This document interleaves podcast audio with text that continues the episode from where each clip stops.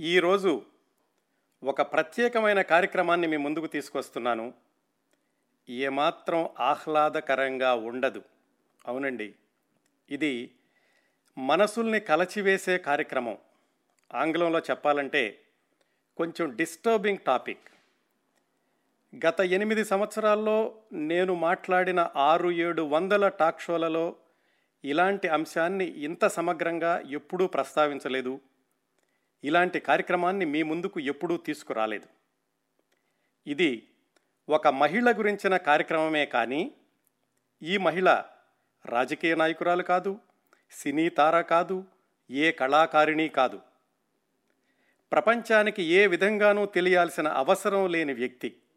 కానీ నలభై ఐదు సంవత్సరాల క్రిందట జరిగిన ఒక సంఘటన ఆమెను జీవచ్ఛవంలా మార్చింది వార్తల్లోని వ్యక్తిగా చేర్చింది. ఆనాడు జరిగింది ఒక సంఘటన మాత్రమే కాదు అప్పుడు జరిగిన సంఘటన మాత్రమే కాదు అంతకు ముందు అలాంటి సంఘటనలు జరిగాయి ఇప్పటికీ జరుగుతున్నాయి. సరిగ్గా చెప్పాలంటే దాన్ని సంఘటన అనే కంటే సమస్య దారుణం అనొచ్చండి. ఈ సమస్య శతాబ్దాలుగా మండుతున్న సమస్య. నాగరికత పెరిగిన కొద్దీ మరింత వికృత రూపాన్ని సంతరించుకొని జడలు విప్పి నర్తిస్తున్న పెనుభూతం లాంటి సమస్య. ఇలాంటి దారుణాలు అన్ని దేశాల్లోనూ అన్ని సమాజాల్లోనూ అన్ని ప్రదేశాల్లోనూ అన్ని కాలాల్లోనూ జరుగుతున్నాయి. కాకపోతే ఈరోజు మనం మాట్లాడుకోబోయేది భారతదేశంలో జరిగిన సంఘటన కాబట్టి దీనికి విశాల భారతంలో విషాద పర్వం అనే శీర్షికనిస్తాను. దానికి మరొక వాక్యం కూడా జత చేసి విశాల భారతంలో విషాద పర్వం అరుణా షాన్బాగ్పై జరిగిన అత్యాచారం అంటాను. నలభై ఐదు సంవత్సరాల క్రిందట అరుణా షాన్బాగ్ అనే బొంబాయి నర్సుపై జరిగిన అత్యాచార ఉదంతం ఈనాటి మన కార్యక్రమంలోని ప్రధానాంశం. ఇలాంటి అత్యాచారాల గురించి చదివిన ప్రతిసారి తెలుసుకున్న ప్రతిసారి మనసు అతలాకుతలమవుతుంది. ఎక్కడున్నా మనం మానవ సమాజంలోనా మానవ మృగాలున్న సమాజంలోనా అన్న సందేహం తలెత్తుతుంది. సభ్య సమాజం అన్న పదానికి అర్థం ఉందా అని కూడా అనిపిస్తుంది. ఒక ఆయేషా ఒక అసీఫా ఒక నిర్భయ మరొకరు మరొకరు బాధితులు ఎంతోమంది ఒక బాబా ఒక స్వామీజీ ఒక వీధి రౌడి ఒక విద్యార్థి ఒక అధికారి ఒక పెద్ద మనిషి మరొకరు మరొకరు నేరస్తులు ఇంకెంతోమంది పట్నాలు పల్లెలు పోలీస్ స్టేషన్లు విద్యాలయాలు కార్యాలయాలు బస్టాండ్లు రైల్వే స్టేషన్లు ప్రదేశం ఏదైనా కావచ్చు. రాత్రి పగలు ఉదయం మధ్యాహ్నం సాయంకాలం సమయం ఏదైనా కావచ్చు.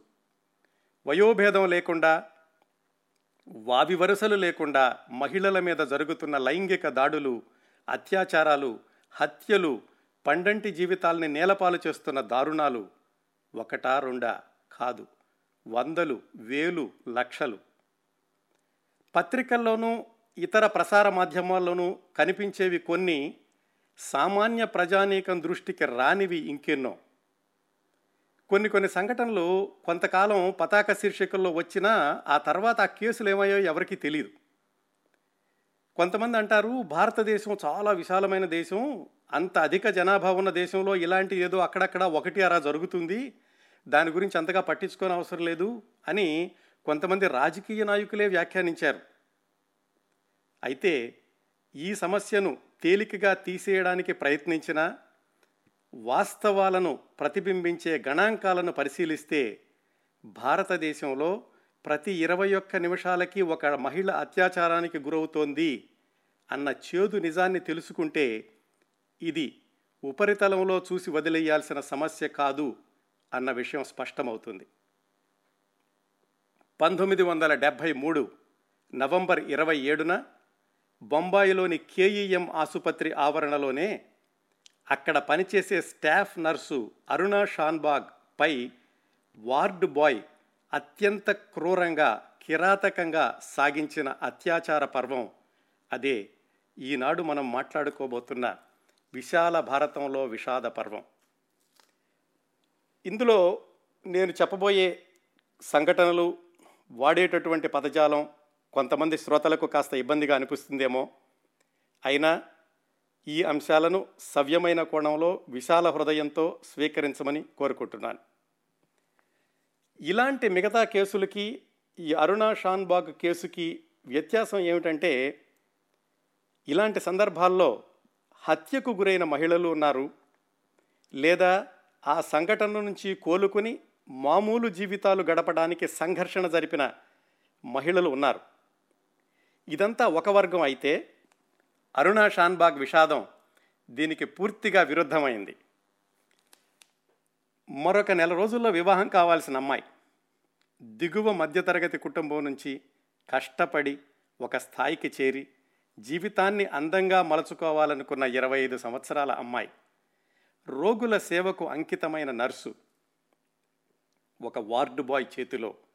ఘోరాతి ఘోరంగా అమానుషంగా దారుణాతి దారుణంగా అత్యాచారానికి గురై నలభై రెండు సంవత్సరాల పాటు జీవచ్ఛవంల ప్రాణం ఉన్న మాంసం ముద్దలా బ్రతికింది.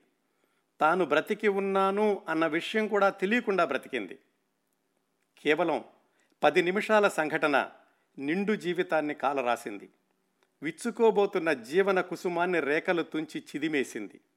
దారుణం చేసిన నేరస్తుడు మాత్రం ఏడు సంవత్సరాలు జైలు శిక్షతో బయటపడి తన బతుకు తన బతుకుతున్నాడు. నేరస్తుడు నేరం నేరానికి గురై మెదడుకి రక్త ప్రసరణ ఆగిపోవడంతో శరీరంలోని ఏ అవయవాలు పనిచేయలేని స్థితిలో నలభై రెండు సంవత్సరాలు మంచానికి అతుక్కుపోయిన అరుణ షాన్బాగ్ ఇదంతా ఒకవైపు అయితే ఆమెను నలభై రెండు సంవత్సరాల పాటు కంటికి రెప్పలా కాపాడింది ఆమె కుటుంబ సభ్యులు కాదు. ఆమె పనిచేసిన ఆసుపత్రిలోని నర్సులు. ఇది నిలువెత్తున ఎగిసిన మానవత్వపు పతాక. ఈ విధంగా అరుణా షాన్బాగ్ కథలో మానవ మృగం ఉంది నిజమైన మానవత్వానికి నిలువెత్తు నిదర్శనము ఉంది. మనిషిలోని రెండు కోణాలను సమాజంలోని రెండు కోణాలను చూపించే ఒక విచిత్రమైన విషాద గాథ అరుణా షాన్బాగ్ది ఇంత మాత్రమే కాదు ఈ సంఘటన వల్ల భారతదేశంలోని సుప్రీంకోర్టు వెలువరించిన ఒక చారిత్రాత్మకమైన తీర్పు కూడా ఇందులో భాగమే. ఇన్ని విశేషాలు ఉన్నాయి కాబట్టి ఈ అంశాన్ని ప్రాతిపదికగా తీసుకుని ఇంతకంటే చాలా పెద్దదైనటువంటి ఈ సమస్యని ఒక కోణంలోంచి చూద్దాం. ముందుగా అసలు ఈ పంతొమ్మిది వందల డెబ్భై మూడు నవంబర్ ఇరవై ఏడున ఏం జరిగిందో తెలుసుకుని తర్వాత దాని పూర్వాపరాలకు వెళదాం. పంతొమ్మిది వందల డెబ్భై మూడు నవంబర్ ఇరవై ఏడు సాయంకాలం నాలుగు గంటల యాభై నిమిషాలు. బొంబాయిలోని కింగ్ ఎడ్వర్డ్ మెమోరియల్ హాస్పిటల్ దాన్ని కేఈఎం అని కూడా అంటారు. అది అప్పట్లో బొంబాయి మున్సిపల్ కార్పొరేషన్ బిఎంసి ఆధ్వర్యంలో ఉండుండేది. బహుశా ఇప్పుడు కూడా అలానే అలానే అయి ఉంటుందేమో. ఆ ఆసుపత్రిలోనే అప్పటికి మూడు నాలుగు సంవత్సరాలుగా పనిచేస్తున్న స్టాఫ్ నర్సు అరుణా షాన్బాగ్ ఆ రోజు విధులు ముగించుకున్నారు. రోజు డ్యూటీకి వచ్చేటప్పుడు ఆవిడ ఇంటి నుంచి వేసుకొచ్చినటువంటి దుస్తులు మార్చుకుని ఈ ఆసుపత్రి యూనిఫారం వేసుకోవడం మళ్ళీ సాయంకాలం వెళ్ళేటప్పుడు తన దుస్తులు తాను వేసుకుని వెళ్ళడం సాధారణంగా నర్సులందరూ చేసే పనే. ఆ రోజు కూడా ఎప్పట్లాగానే అరుణా షాన్బాగ్ ఇంటికి వెళ్ళే ముందు తన దుస్తులు మార్చుకోవడానికని ఆసుపత్రి బేస్మెంట్లో ఉన్న రూమ్కి వెళ్ళారు. బేస్మెంట్ యొక్క గది తాళాలు తన దగ్గర మాత్రమే ఉంటాయి. అక్కడికి వెళ్ళి తలుపులు తెరుద్దామని ఆవిడ తాళం తీసింది. కాకపోతే తలుపు దానంతట అదే వచ్చేసింది. ఒకవేళ నేనే మర్చిపోయానేమో తాళం వేయడం అనుకుని సరే లోపలికి వెళ్ళింది. లేకపోతే తనకంటే ముందు వచ్చినటువంటి నర్సు తాళం వేయడం మర్చిపోయిందేమో అనుకుని అరుణ లోపలికి వెళ్ళారు. అక్కడ లాకర్లో ఉంచినటువంటి తన చీర జాకెట్టు తీసుకున్నారు. వెనక నుంచి ఆ తలుపులు వేసేసినటువంటి శబ్దం వచ్చింది. ఆశ్చర్యపోతూ వెనక్కి తిరిగి చూసింది. నల్లగా మొరటుగా దృఢంగా ఉన్న వ్యక్తి విచిత్రం తనకు తెలిసినవాడే. అదే వార్డులో తన వద్దనే స్వీపర్గా వార్డు బాయ్గా పనిచేస్తున్నటువంటి సోహన్ లాల్ అనే అతను ఇంచుమించు తన వయసు వాడే. అతను తన వైపుకు వస్తున్నాడు. మరి అంతకు ముందే తలుపు తెరిచి లోపల దాక్కున్నాడేమో తెలీదు. కళ్ళు చింతనిప్పుల్లాగా మెరుస్తున్నాయి అతనికి. మెడలో కుక్కల్ని బంధించడానికి ఉపయోగించే ఇనప గొలుసు ఉంది అరుణ షాన్బాగ్ ఒక్కసారిగా షాక్ తింది. ఏయ్ సోహన్ ఇక్కడికి ఎందుకు వచ్చావు? ఏం చేస్తున్నావు? బయటకు వెళ్ళిపో అని అరిచింది. సోహన్ లాల్ చెక్కు చెదరలేదు. గట్టిగా అడుగులు ముందుకు వేశాడు. అరవబోతున్న అరుణ షాన్బాగ్ నోటిని ఇనప రాడ్ల లాంటి తన చేతులతో మూసేశాడు. అరుణకు ఏం జరగబోతోందో అర్థమయ్యింది. అతన్ని తోసేయడానికి శతవిధాలా ప్రయత్నిస్తోంది. సోహన్ లాల్ అప్పుడు మనిషి కాదు. అతనిలో పశు ప్రవృత్తి నిద్రలేచింది అరుణను ఎడాపెడా బాదాడు. బీరువా కేసి కొట్టాడు. అయినా అరుణ పెనుగులాట మానలేదు. సోహన్ లాల్ తన మెడలో ఉన్న ఇనుప గొలుసుని ఆమె గొంతు చుట్టూ చుట్టాడు. అరుణ చేతులెత్తి వేడుకుంది. ఏడుస్తోంది. గొలుసుని ఆమె గొంతు చుట్టూ మరింతగా బిగించాడు సోహన్ లాల్. అరుణ గొంతు పూడుకుపోతోంది. దాదాపుగా ఉరివేసిన పరిస్థితిలా ఉంది ఆమెకు. చేతులు పట్టు తప్పాయి. గొంతు పెగలడం కష్టంగా ఉంది. అయిపోతోంది. ఇంకా ప్రతిఘటించలేకపోతోంది. సోహన్ లాల్లోని మానవ మృగం కోరలు సాచింది. అరుణ దుస్తులు అస్తవ్యస్తమయ్యాయి. ఆమె నెలసరి సమస్యలో ఉందని గమనించిన సోహన్ లాల్ ప్రకృతి విరుద్ధంగా అసహజమైన రీతిలో ఆమెపై అత్యాచార పర్వం కొనసాగించాడు. పది నిమిషాల్లో ఆ ప్రాంతమంతా కూడా రక్తసిక్తమైంది. ఒక పువ్వు చిదిమేయబడింది. అరుణ రెక్కలు తగిన పక్షిలాగా తలవాల్చేసింది ఒంటి నిండా గాయాలు రక్తపు మరకలు స్పృహ కోల్పోయింది. ప్రాణం మాత్రం నిలిచే ఉంది. సోహన్లాల్ ఆమె లాకర్లో ఉన్నటువంటి గొలుసు వాచి చెవి దుద్దులు ఇంకా కొంత నగదు అవన్నీ తీసుకుని బయటపడ్డాడు. కేవలం అవి మాత్రమే సోహన్ లాల్ తీసుకెళ్ళిపోయాడు అని అనుకున్నారు కానీ నిజానికి అతను వెళుతూ వెళుతూ అరుణా షాన్బాగ్ యొక్క కళ్ళు కాళ్ళు చేతులు గొంతు మెదడు కూడా తనతో పాటు తీసుకెళ్ళిపోయాడు అన్న విషయం ఆ తర్వాత కొద్ది నెలల వరకు తెలియలేదు. అయితే ఇది జరిగిందంతా కూడా ఒక బేస్మెంట్ అవడంతో అక్కడికి ఎక్కువగా వచ్చేవాళ్ళు కూడా లేకపోవడంతో వెంటనే ఎవరు గమనించలేదు ఏమైంది ఏమిటి అనేది. అలా అచేతనంగా స్పృహ కోల్పోయినటువంటి స్థితిలో కొన ఊపిరితో కొట్టుమిట్టాడుతూ రక్తం మడుగులో పడి ఉన్న అరుణను మరొక పద్నాలుగు గంటల వరకు ఎవ్వరూ అంటే మర్నాడు ఉదయం ఏడు గంటల వరకు కూడా ఎవ్వరూ చూడలేదు. ఇది ఆనాడు జరిగిన సంఘటన. ఆ సంఘటనే ఆ తర్వాత నలభై రెండు సంవత్సరాల పాటు అరుణా షాన్బాగ్ని జీవోత్సవంలాగా మార్చేసింది. ఎవరి అరుణా షాన్బాగ్? ఎక్కడో కర్ణాటక నుంచి బొంబాయికి వచ్చి బంగారు భవిష్యత్తును నిర్మించుకుందామనుకుని ఇటుక ఇటుక పేర్చుకుంటూ పునాది వేసుకుంటూ ఎదుగుతున్నటువంటి అరుణా షాన్బాగ్ కలలన్నీ కుప్పకూలిపోయాయి. నిజానికి ఇది జరిగింది పంతొమ్మిది వందల డెబ్భై మూడు నవంబర్ ఇరవై ఏడు అయితే ఆమె డిసెంబర్ ఒకటి నుంచి సెలవుల్లో వెళ్ళాల్సినటువంటి పరిస్థితి ఉంది. సెలవుల్లో వెళ్ళి తన పెళ్ళి పనులు చూసుకోవాల్సినటువంటి ప్రణాళికల్లో కూడా ఉన్నారు. అలాంటిది డిసెంబర్ నవంబర్ ఇరవై ఏడున ఈ నరకంలోకి తోసివేయబడింది అరుణా షాన్బాగ్. ఎవరి సోహన్ లాల్? ఈ అరుణా షాన్బాగ్ కర్ణాటకలో ఎక్కడి నుంచి వచ్చారు? బొంబాయికి ఎలా వచ్చారు? ఈ సంఘటన ముందు ఏం జరిగింది? ఆ తర్వాత నలభై రెండు సంవత్సరాల పాటు జరిగినటువంటి పరిణామాలు ఏమిటి ఇవన్నీ తెలుసుకుందాం. ఇలాంటివి ఈ దారుణాలు అత్యాచారాలు జరిగినప్పుడు మన బాధ్యత ఏమిటి? ఇలాంటి వాటిని మనం ఎలా ఎదుర్కోవాలి? ఇలాంటివి రాకుండా చేయడానికి మన వంతు సమాజాన్ని మార్చడానికి ఏమైనా చేయగలమా అనేటటువంటి ఆలోచనలను ప్రేరేపిస్తాయి ఇలాంటి సంఘటనలు. కర్ణాటకలో నేషనల్ హైవే సెవెంటీన్ పక్కన హల్దీపూర్ అని ఒక ఊరు ఉంది అది పెద్ద పట్టణం కాదు నగరం కాదు ఒక గ్రామం అనుకోవచ్చు మరి కుగ్రామం అయితే కాదు. హొన్నవూర్ తాలూకా అని అందులో ఉంది. అక్కడ ఉండే వాళ్ళందరూ మాట్లాడేటటువంటి భాష కొంకణ. ఆ కొంకణి భాష అలాగే కన్నడ కూడా వస్తుంది వాళ్ళందరికీను. ఆ హల్దీపూర్ అనేది నదీ తీర ప్రాంతంలో కూడా ఉంటుంది. ఆ హల్దీపూర్లో రామచంద్ర షాన్బాగ్ సీతాబాయ్ షాన్బాగ్ అనేటటువంటి దంపతులు ఉన్నారు వాళ్ళది దిగువ మధ్యతరగతి కుటుంబం. సాధారణంగా ఆ ప్రాంతంలో ఉండేటటువంటి ఈ షాన్బాగ్ అనే వాళ్ళందరూ కూడా వ్యాపారాల్లో ఎక్కువగా ఉండేవాళ్ళు. ఆ రోజుల్లో బహుశా ఇప్పుడు కూడా అలాగే ఉండి ఉంటుందేమో. ఈ రామచంద్ర షాన్బాగ్ అనే ఆయన కూడా వాళ్ళ మిత్రులతో కలిసి అక్కడ ఒక జనరల్ స్టోర్ లాంటిది ఏదో నడుపుకుంటూ ఉన్నాడు. ఆయనకి తొమ్మిది మంది పిల్లలు. తొమ్మిది మంది పిల్లల్లో ఐదుగురు అబ్బాయిలు ఇద్దరు అమ్మాయిలు ఆ తర్వాత మనం మాట్లాడుకుంటున్న అభాగ్యురాలు అరుణ షాన్బాగ్. అరుణ తర్వాత ఇంకొక అబ్బాయి ఉన్నాడు మొత్తం తొమ్మిది మంది పిల్లలు ఆయనకి. అరుణ షాన్బాగ్ జన్మించింది పంతొమ్మిది వందల నలభై ఎనిమిది జూన్ ఒకటి అనుకుంటాను. అంటే ఆవిడ సవ్యంగా బ్రతికి ఉంటే ఇప్పటికీ ఆవిడ వయసు డెబ్భై సంవత్సరాలు అయి ఉండేది. ఈ తొమ్మిది మంది పిల్లల్లో ఎనిమిదవ సంతానం అరుణా షాన్బాగ్ అయితే అరుణా షాన్బాగ్ కంటే పెద్దవాళ్ళైనటువంటి ఐదుగురు అన్నయ్యల్లో ఇద్దరు అన్నయ్యలకి మానసిక స్థితి సరిగా ఉండేది కాదు. వాళ్ళు మానసికంగా ఎదగలేదు. ఇంతమంది సంతానంతో ఆయన చేసేటటువంటి చిన్న వ్యాపారంతో కుటుంబాన్ని నెట్టుకొస్తూ ఉన్నాడు రామచంద్ర షాన్బాగ్.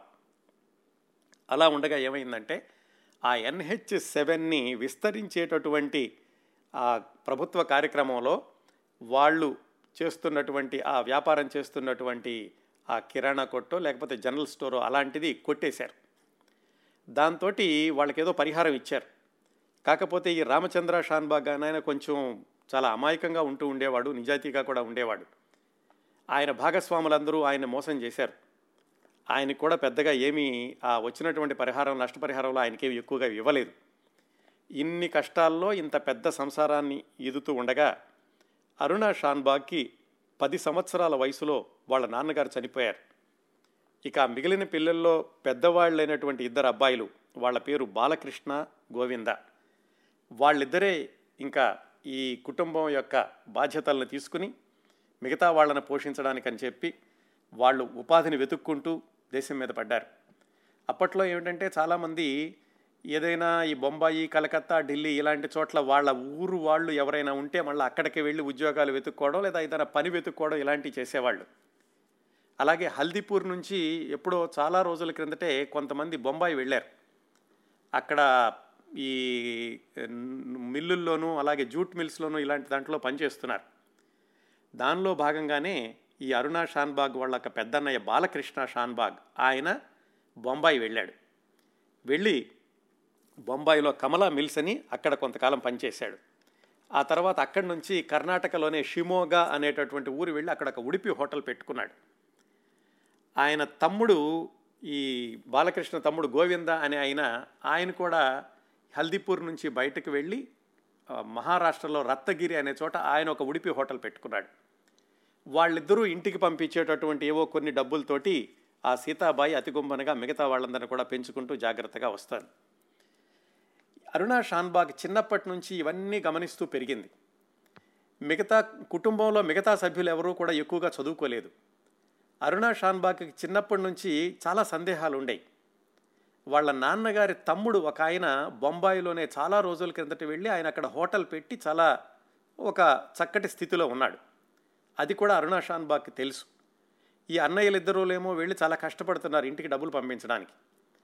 ఆమెకు అర్థం కానటువంటి అనేక అనేక విషయాల్లో మరి బాబాయ్ బొంబాయి వెళ్ళి ఇంత చక్కగా సుఖపడ్డాడు సుఖపడుతున్నాడు కదా నాన్న ఎందుకు ఇలా చేయలేదు? ఆ వ్యాపారంలో ఆ షాపు వాళ్ళు తీసేసుకుంటే నాన్న ఎందుకు తన వాటా కోసం పోరాడలేదు? కొంతమంది ఎందుకు ఇంత సౌకర్యవంతంగా ఉంటున్నారు? నా కుటుంబంలో ఎవరు ఎందుకు చదువుకోలేదు? ఇలాంటి ప్రశ్నలు వేటికి కూడా అరుణా షాన్బాగ్కి అప్పట్లో సమాధానాలు దొరకలేదు. కాకపోతే చిన్నప్పటి నుంచి కూడా ఈ ఇబ్బందులన్నీ గమనించి ఇలా కాదు బాగా చదువుకోవాలి ఎట్లాగైనా సరే జీవితంలో ఒక స్థాయికి చేరాలి ఈ మానసిక స్థితి సరిగా లేని అన్నయ్యలిద్దరికి కూడా సరిగా చేయించాలి అందరినీ సరిగా చూసుకోవాలి అనేటటువంటి ధ్యేయంతో ఉండేది అరుణ షాన్బాగ్. హై స్కూల్లో ఉండగానే ఆమె ఈ సాధారణంగా ప్రాథమిక విద్య అవగానే హై స్కూల్కి పంపించడం అనేది ఆ ఊళ్ళో ఎవరికి అలవాటు లేదు. రూరల్ ఎడ్యుకేషన్ సొసైటీ అని ఒకటి ఉండేది హల్దీపూర్లో. దానికి ఎవరు కూడా ఆడపిల్లలు ఎక్కువగా వెళ్ళేవాళ్ళు కాదు. సాధారణంగా ఆ స్కూల్లో తొంభై మంది మగపిల్లలు ఉంటే దాంట్లో ఒక పది మంది మాత్రమే ఆడపిల్లలు ఉండేవాళ్ళు. ముఖ్యంగా ఈ రామచంద్ర ఈ అలాగే సీతాబాయి ఈ కుటుంబంలో ఆడపిల్లలు కూడా ఎవరు చదువుకోలేదు. అందుకని అరుణను కూడా వాళ్ళు ఈ ప్రాథమిక విద్యాభ్యాసం అయ్యాక హై స్కూల్కి పంపించడానికి వాళ్ళ అమ్మ కూడా చెప్పింది ఇక నీకు హై స్కూల్ వద్దు నీకు పెళ్ళి చేసేస్తాను అని. అరుణ మాత్రం పట్టుబట్టి లేదు నేను చదువుకుంటాను చదువుకుంటే కనుక ఇన్ని ఉపయోగాలు ఉంటాయి అని చెప్పి వాళ్ళ అమ్మను ఒప్పించి ఎలాగైతే ఆ రూరల్ ఎడ్యుకేషన్ సొసైటీ వాళ్ళు నడిపేటటువంటి హై స్కూల్కి వెళ్ళేది. చాలా అందంగా ఉండేది. ఆ స్కూల్లో మగపిల్లల్ని ఆడపిల్లల్ని వేరే వేరే క్లాసులో ఉండేవాళ్ళు ఎవరూ మాట్లాడుకునే వాళ్ళు కూడా కాదు. అరుణ కూడా ఏమిటంటే అప్పటి నుంచి కూడా జీవితంలో పైకి వెళ్ళాలి అనేటువంటి ఒకే ధ్యేయం ఉండేది. ఆ తన పేదరికంలో ఉన్నటువంటి ఇబ్బందులు ఏవి కూడా స్కూల్లో కనపడనిచ్చేది కాదు. స్కూల్కి టిఫిన్ క్యారేజ్ అది తీసుకెళ్ళినా కానీ మిగతా వాళ్ళు చూస్తారేమో దాంట్లో ఏమీ లేవన్న విషయం వాళ్ళకి తెలుస్తుందేమో అని దూరంగా వెళ్ళి తింటూ ఉండేది. అలాగే పుస్తకాలు అవి లేనప్పుడు ఏదో నెపంతో పక్క వాళ్ళ దగ్గర పుస్తకం తీసుకుని స్కూల్లోనే ఎక్కువసేపు ఉండి దానిలో నోట్స్ రాసుకుంటూ ఉండేది. ఈ విషయాలన్నీ కూడా అరుణా షాన్బాగ్ చనిపోయాక రెండు సంవత్సరాల క్రిందట ఆమెతో పాటు చదువుకున్న వాళ్ళందరూ ఒక పత్రిక ఇచ్చిన ఇంటర్వ్యూలో ఈ విశేషాలని చెప్పారు. ఆమెతో పాటు అప్పట్లో చదువుకున్న వాళ్ళందరూ ఇప్పుడు వాళ్ళ వయసు డెబ్భై సంవత్సరాలు అలా ఉంది. వాళ్ళు అవన్నీ గుర్తు చేసుకుని చిన్నప్పుడు ఇంత చక్కగా ఉండేది అందంగా ఉండడమే కాదు ఇంత బుద్ధిమంతురాలుగా ఉండేది స్కూల్లో కూడా బాగా చదువుకుంటూ ఉండేదని ఆమెకు చదువు చెప్పిన టీచర్లు కూడా కొంతమంది ఇంటర్వ్యూలో చెప్పారు. అందు విషయంగా ఆ మూలంగా తెలిసిన ఈ విశేషాలన్నీను అలాగే ఇంత వివరంగా చెప్పడానికి కారణం కూడా ఏంటంటే ఒక అమాయకమైనటువంటి పల్లెటూ ఒక అమాయకమైనటువంటి ఒక చిన్న ఊరు నుంచి వచ్చిన అమ్మాయి జీవితాన్ని చక్కగా సరిగా దిద్దుకుందాము జీవితంలో పైకి వెళదామని ఎన్నో ఆశలతో వచ్చి నెమ్మది నెమ్మదిగా పెంచుకుంటూ పెరుగుతూ వచ్చినటువంటి అమ్మాయి ఇంత దారుణమైనటువంటి సంఘటనకి గురైపోయి ఆ తర్వాత బాధపడినటువంటి విషాదం ఆమెను చూసినటువంటి మిత్రుల యొక్క మానవత్వం ఆ కోణాలన్నీ కూడా వాటి తీవ్రత తెలియడానికని చిన్నప్పటి నుంచి ఆమె ఎంత చక్కగా పెరిగింది అనేటటువంటి విషయాలు తెలియడానికని ఈ విషయాలన్నీ కూడా నేను చాలా సమగ్రంగా చెబుతున్నాను. ఆ విధంగా హై స్కూల్ పూర్తి చేసింది. హై స్కూల్ పూర్తి చేశాక హై స్కూల్లో ఉండగానే చాలామందికి చెబుతూ ఉండేదట నేను డాక్టర్ చదువుకుంటాను. డాక్టర్ చదువుకున్నాక నేను విదేశాలు కూడా వెళ్తాను. అలా వెళితే కనుక చాలా సంపాదించవచ్చు. నా కుటుంబాన్ని కూడా బాగా చూసుకుంటాను. మా బాబాయ్ వాళ్ళు బొంబాయిలో ఉన్నారు. నేను కూడా ఆ స్థాయికి వెళ్తాను. నా కుటుంబాన్ని తీసుకెళ్తాను అని సహాధ్యాయులందరికీ కూడా చెబుతూ ఉండేదట. హై స్కూల్ అయిపోయాక వాళ్ళ అన్నయ్యని అడిగింది బాలకృష్ణ అనే ఆయన్ని. ఆయన అప్పటికే షిమోగాలో ఈ ఉడిపి హోటల్ నడుపుకుంటున్నాడు. అన్నయ్య నాకు ఇలాగా మెడిసిన్ చదవాలని ఉంది అని. ఆయన చెప్పాడు చూడమ్మా మరి నాకున్నటువంటి దాంట్లో నేను ఏమీ చెప్పించలేను. డాక్టర్ చదవడం అనేది వీలు కాదు. అసలు మన కుటుంబంలో ఎవరు హై స్కూల్ వరకు కూడా రాలేదు అని ఆయన తన నిస్సహాయతను వ్యక్తపరిచాడు. ఒకవైపు అమ్మ అయితే పోరు పెడుతోంది మీ అక్కయ్యకి ఎప్పుడో పెళ్ళైపోయింది నువ్వు ఇలాగ హై స్కూలు అయిపోయింది ఇంకా నువ్వు ఎక్కడికి వెళ్ళడానికి లేదు ఉండు ఏదో ఒక సంబంధం చూస్తాను అని. అలా కాదుకూడదని వాళ్ళ అమ్మను ఒప్పించో లేకపోతే ఎదిరించో ఎలాగైతే బొంబాయికి ప్రయాణం కట్టింది అరుణా షాన్బాగ్ తన పద్దెనిమిది సంవత్సరాల వయసులో పంతొమ్మిది వందల అరవై ఆరవ సంవత్సరంలో. బొంబాయిలో కూడా ఎక్కడికి వెళ్ళాలి? వాళ్ళ బాబాయ్ గారు ఉన్న విషయం తెలుసు. అలాగే అరుణా షాన్బాగ్ యొక్క సొంత అక్కయ్య కూడా ఒక ఆమెకి వివాహం అయ్యి ఆమె కూడా బొంబాయిలో ఉంటున్నారు. కాకపోతే ఆమెకి చాలా రోజుల క్రిందటే వివాహం అవ్వడం వల్ల అరుణా షాన్బాగ్కి పెద్దగా సంబంధాలు ఉండేవి కాదు ఆ అక్కయ్యకిను మిగతా కుటుంబానికి. ఈ బాబాయి కుటుంబం మాత్రం అప్పుడప్పుడు వస్తూ ఉండేవాళ్ళు. అందుకని ఆయన యొక్క చిరునామా తెలుసుకుని బొంబాయి వెళ్ళింది అరుణ. ఆ బాబాయి గారికి ఒక అమ్మాయి ఉంది. ఆ అమ్మాయి పేరు నిర్మల. నిమ్మి అని పిలుస్తూ ఉండేది. ఈ నిమ్మి కూడా మన కథలో చాలా ప్రముఖ పాత్ర వహిస్తుంది. ఎందుకంటే అరుణ తన ఆలోచనలన్నీ కూడా నిమ్మితో చెప్పుకుంటూ ఉండేది. నిమ్మి సలహాలు ఇస్తూ ఉండేది సందేహాలు కూడా చెబుతూ ఉండేది. ఆ విధంగా బొంబాయిలో అడుగు పెట్టాక అరుణ మరి అక్కడ డాక్టర్ చదువుకోవడానికి వీల్లేదు తర్వాత ఏం చేయాలి తర్వాత చేయదరిగింది తన నర్సు కోర్సు. ఆ నర్సింగ్ కోర్సు చదువుకోవడానికని కేఈఎం ఆసుపత్రిలో ప్రవేశ పరీక్ష పెడితే దానికి హాజరైంది అక్కడ పెద్ద ఇబ్బంది ఏమైందంటే ఆమె వెళ్ళిందే చిన్న గ్రామం నుంచి కాబట్టి తన కొంకణి భాష కర్ణాటక తప్ప కన్నడ తప్ప తనకు మరాఠీ కానీ హిందీ కానీ ఇంగ్లీష్ కానీ ఏమీ రాదు. చాలా కష్టపడి ఎలాగైతే ఆ ప్రవేశ పరీక్ష పాస్ అయింది ఆ ప్రవేశ పరీక్ష పాస్ అయ్యాక మూడున్నర సంవత్సరాల పాటు నర్సింగ్ శిక్షణ తీసుకోవాలి అదే ఆసుపత్రిలో.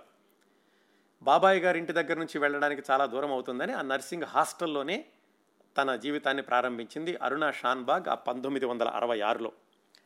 అక్కడి నుంచి దాదాపుగా మూడున్నర సంవత్సరాల పాటు ఆ నర్సింగ్ శిక్షణ తీసుకుంది. అమాయకమైనటువంటి జీవితం ఎంత చిన్న చిన్న కోరికలు ఉండేవంటే అరుణా షాన్బాగ్కి మొట్టమొదటి నెల అయిపోయాక రెండవ నెల స్టైఫండ్ రాగానే ఒక చిన్న ఫిలిప్స్ రేడియో కొనుక్కుని రూములో పెట్టుకుందట. ఈ వివరాలన్నీ ఆమెతో పాటుగా రూములో ఉన్నటువంటి మరొక నర్సు తన అరవై ఎనిమిది సంవత్సరాల వయసులో ఆమె చనిపోయినప్పుడు చెప్పారు. నర్సింగ్ శిక్షణ అంతా కూడా విజయవంతంగా పూర్తి చేసుకుంది. పూర్తి చేసుకున్నాక అదే ఆసుపత్రిలో స్టాఫ్ నర్సుగా పనిచేయడం ప్రారంభించింది. ఉండడం మాత్రం ఆ నర్సింగ్ హాస్టల్లోనే ఉంటూ ఉండేది. అప్పుడప్పుడు బాబాయ్ గారింటికి వెళుతూ ఉండేది. ఆ బాబాయ్ గారు అమ్మాయి నిర్మలతో చెబుతూ ఉండేది నేను ఎప్పటికైనా సరే విదేశాలు మాత్రం వెళతాను డాక్టర్ అయితే చదువుకోలేకపోయాను కానీ లండన్లో నర్సులకి బాగా అవకాశాలు ఉంటాయట. నేను ఎప్పటికైనా లండన్ వెళ్తాను. అంటే ఆ బాబాయ్ గారు అమ్మాయి చెబుతూ ఉండేది ఎందుకక్క? నువ్వు అంతగా అంత ఆశలు పెట్టుకోవడం మనలాంటి వాళ్ళకి అలాంటిది వీలయ్యేది కాదు అంటే లేదు నేను చేసి చూపిస్తాను నేను కనుక్కుంటున్నాను లండన్ వెళ్ళడానికి ఎలాంటి అవస ఎలాంటి ప్రయత్నాలు అవసరం అవుతాయి ఎలాంటి అప్లికేషన్లు కావాలి అనేది ఇప్పటి నుంచే నేను సిద్ధం చేసుకుంటున్నాను. అలాగే ఇప్పుడే ఉద్యోగం వచ్చింది కదా నేను కాస్త ఉద్యోగంలో డబ్బులు కూడా నేను సమకూర్చుకుంటాను. టిక్కెట్లకు మాత్రం నేను చూసుకుంటే లండన్ వెళ్ళాక వాళ్ళే ఇస్తారట. ఆ ఆసుపత్రిలో ఉద్యోగం చేసుకోవడానికి దానికిను అని చెప్పి చెల్లెలతో చెబుతూ ఉండేది. అన్ని ఆశలు ఉండేవి అరుణా షాన్బాకి ఆ వయసులోనే. ఇంకా ఆ ఆసుపత్రిలో తను పనిచేయడం ప్రారంభించాక అప్పుడప్పుడు ఆదివారాలు సొంత అక్కయ్య గారి ఇంటికి ఇంటికి వెళుతూ ఉండేది. అప్పుడప్పుడు వెళ్ళి రావడమే కానీ ఉండడం మాత్రం నర్సింగ్ హాస్టల్లోనే ఉండేది. ఆ హాస్టల్ కూడా కేఈఎం ఆసుపత్రికి సరిగ్గా రోడ్డుకి ఎదురుగుండానే ఉండేది. రోడ్డు దాటుకుని ఆసుపత్రికి రావడం మళ్ళీ రోడ్డు దాటుకుని తన నర్సింగ్ హాస్టల్కి వెళ్ళడం అలా ఉండేది. ఈ మూడున్నర సంవత్సరాలు తను ఈ ట్రైనింగ్ అయిపోయాక అక్కడే స్టాఫ్ నర్సుగా పనిచేయడం ప్రారంభించినప్పుడు డాక్టర్లందరి యొక్క అభిమానాన్ని ఆదరణని అతి కొద్ది కాలంలోనే చూరగొంది అనడానికి ఉదాహరణ ఆవిడే తాము సర్జరీలు చేసేటప్పుడు అసిస్టెంట్గా ఉండాలని చాలామంది డాక్టర్లు అడుగుతూ ఉండేవాళ్ళట. ఎంత క్రమశిక్షణతోటి అలాగే ఏకాగ్రతతోటి పనిచేస్తుందంటే కొంతమంది డాక్టర్లు తాము సర్జరీలు చేశాక కుట్లు వేయడానికి దానికి కూడా అరుణనే పిలిచేవాళ్ళు అరుణకే వదిలేస్తూ ఉండేవాళ్ళట. ఇంతే కాకుండా డాక్టర్ల దగ్గర మంచి పేరు తెచ్చుకోవడమే కాకుండా వాళ్ళ ఊరు నుంచి ఎవరైనా బొంబాయికి వస్తే వాళ్ళకి వైద్యం చేయించడం కానీ ఆ కేఈఎం ఆసుపత్రి అనేది ధర్మాసుపత్రి లాంటిది మున్సిపల్ కార్పొరేషన్ ఆధ్వర్యంలో ఉండేది. అయినా కానీ మరి వచ్చిన వాళ్ళకి ఎవరో ఒకళ్ళు తెలిసిన వాళ్ళు ఉంటే తప్ప వైద్యం సరిగా జరగదు కాబట్టి తన దగ్గరుండి వాళ్ళ ఊరు నుంచి ఎవరైనా వస్తే డాక్టర్లకు చెప్పి వాళ్ళకి వైద్యం సవ్యంగా జరిగేలాగా చూసేది.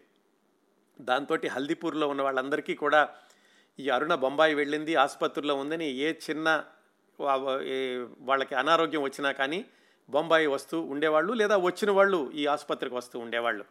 తమ సొంత అన్నయ్యకి కూడా ఒకసారి ఆసుపత్రిలోనే సర్జరీ చేయించింది. వాళ్ళు కూడా చాలా మెచ్చుకున్నారు. చెల్లెలు ఇంత కష్టపడి బొంబాయి వెళ్ళినా కానీ చక్కగా మంచి స్థాయిలో ఉంది అనుకుని. మధ్య మధ్యలో తను హల్దీపూర్ వెళ్ళినప్పుడు ఆ ఊళ్ళో వాళ్ళందరికీ కూడా బహుమతులు అవి తీసుకెళ్తూ ఉండేదట.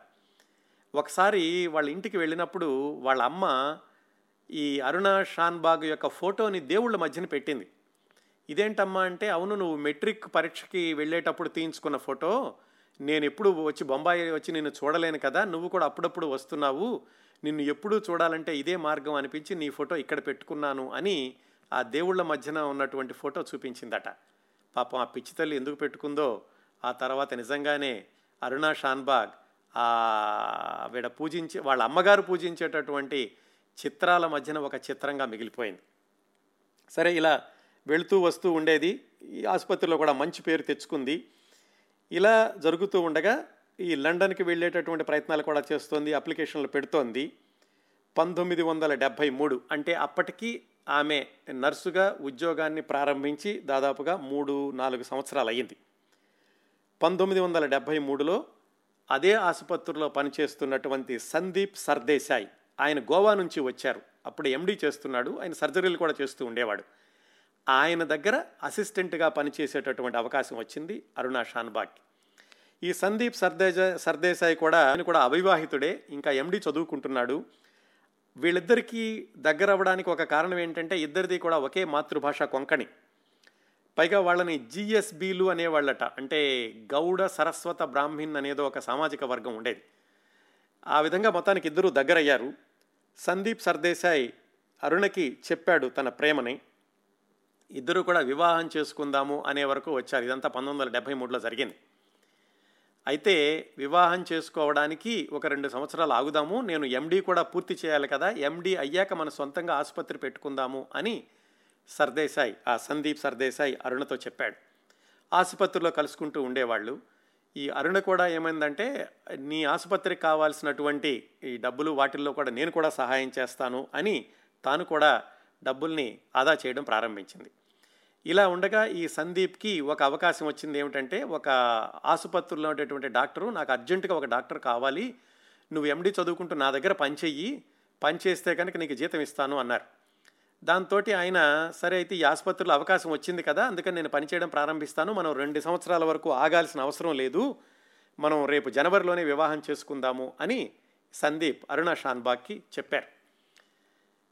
చెప్పి ఆయన ఈ వివాహ ప్రయత్నాల్లో డెబ్బై నాలుగు జనవరిలోనే ఎప్పుడో వివాహం చేసుకుందాం అనుకున్నారు. వివాహ ప్రయత్నాల్లో ఉండగా తెలిసింది ఏంటంటే తనకు ఉద్యోగం ఇస్తానన్నటువంటి డాక్టరు గుండె జబ్బుతోటి చనిపోయారు. అయినా కానీ వీళ్ళు ముందనుకున్నటువంటి మాట ప్రకారం వివాహాన్ని వాయిదా వేయడం ఇష్టం లేక డెబ్బై నాలుగు జనవరిలోనే వివాహం చేసుకుందాం అనుకున్నారు. మరి అరుణా షాన్బాగ్ యొక్క కుటుంబం చాలా పెద్దది వాళ్ళకి చెప్పాలి కదా. ఆవిడ వాళ్ళ అన్నయ్య గారికి ఉత్తరం రాసింది. అలాగే బొంబాయిలో ఉంటున్నటువంటి అక్కయ్య గారింటికి కూడా వెళ్ళి చెప్పింది. ఎవరూ కూడా ఆ వివాహానికి ఒప్పుకోలేదు. ఎందుకంటే ఈ సందీప్ అన్న అయినా వాళ్ళకేదో సామాజిక ఆ సమీకరణాలు ఏవో కుదరలేదు. దాంతో వాళ్ళు ఆయన ఎంత పెద్ద డాక్టర్ అయినా కానీ నువ్వు వివాహం చేసుకోవడానికి వీల్లేదు. ఒకవేళ నువ్వు చేసుకున్నా కానీ మీ వివాహానికి రాము అని చెప్పారు వాళ్ళందరూ. అయినా కానీ అరుణ ఆ సందీప్ని వివాహం చేసుకోవడానికే నిశ్చయించుకుని పంతొమ్మిది వందల డెబ్భై నాలుగు జనవరిలో అవుతుంది కాబట్టి ఆ ముందు పెళ్ళి పనుల కోసం సెలవులు కావాలి అని తాను పనిచేస్తున్నటువంటి ఆ హెడ్ నర్సును ఎవరినో అడిగింది వాళ్ళన్ని లెక్కలు చూశాక రెండు నెలలు సెలవులు ఉన్నాయి కావాలంటే రెండు నెలలు తీసుకోవచ్చు అన్నారు. అందుకని డెబ్భై మూడు డిసెంబర్ ఒకటి నుంచి దాదాపు డెబ్భై నాలుగు జనవరి వరకు రెండు నెలలు సెలవులు పెట్టేసేసి ఆ సెలవుల్లోనే పెళ్ళి పనులు చూసుకోవడం తనంతట తామే అన్నీ చూసుకోవాలి కాబట్టి వాటన్నిటికీ కూడా సిద్ధమైంది అరుణ షాన్బాగ్. అంతేకాకుండా పంతొమ్మిది వందల డెబ్భై మూడు నవంబర్ ఒకటిన ఆ నర్సింగ్ హాస్టల్ నుంచి వాళ్ళ అక్కయ్య గారింటికి సొంత అక్కయ్య గారింటికి వెళ్ళింది. వర్లీలో ఉంటుంది ఆవిడ.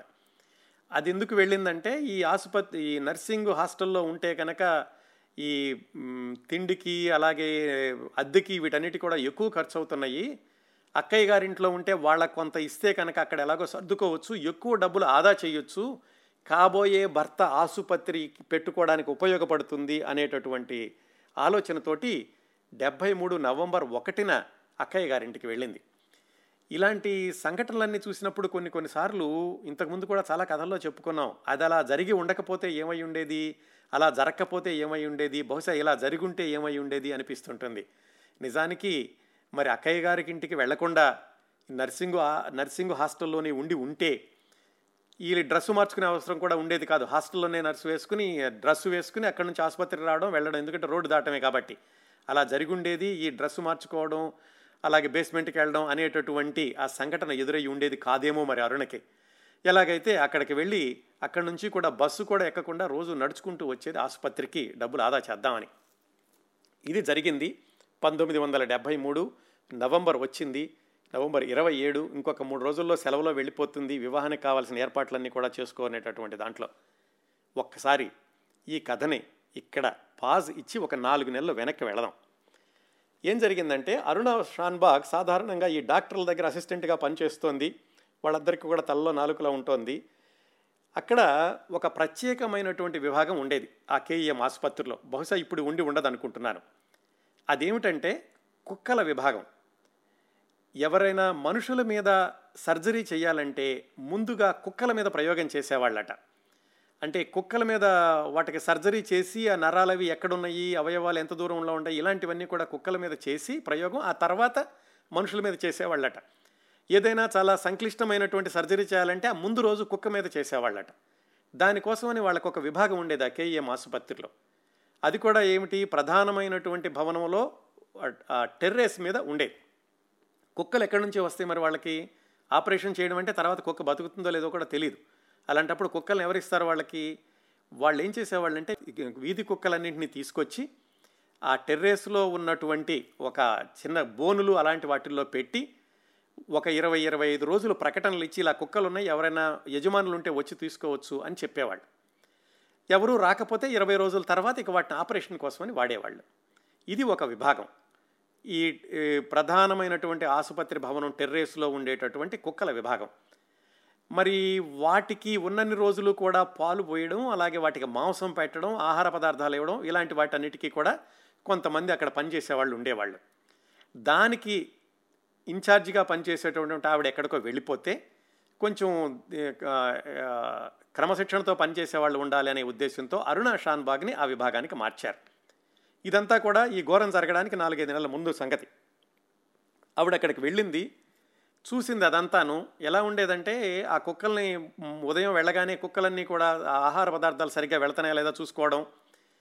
ఎవరైనా డాక్టర్లు వచ్చి ఇదిగో నాకు ఈరోజు రేపు ఆపరేషన్ ఉంది కాబట్టి నాకు ఈరోజు కుక్క మీద చేస్తానని కానీ ఆ కుక్కని ఆ వార్డ్ బాయ్ ఎవరో తీసుకెళ్ళడం అది చనిపోయాక దాన్ని తీసేసి అదంతా శుభ్రం చేయించడం ఇలాంటి పనులు. ఆవిడ కొంచెం ఇబ్బందిగా అనిపించింది. ఈ సందీప్ తోటి చెప్పింది నన్ను ఇలా విభాగానికి మార్చారు నాకేదో కొంచెం ఇబ్బందిగా ఉంది ఇక్కడ.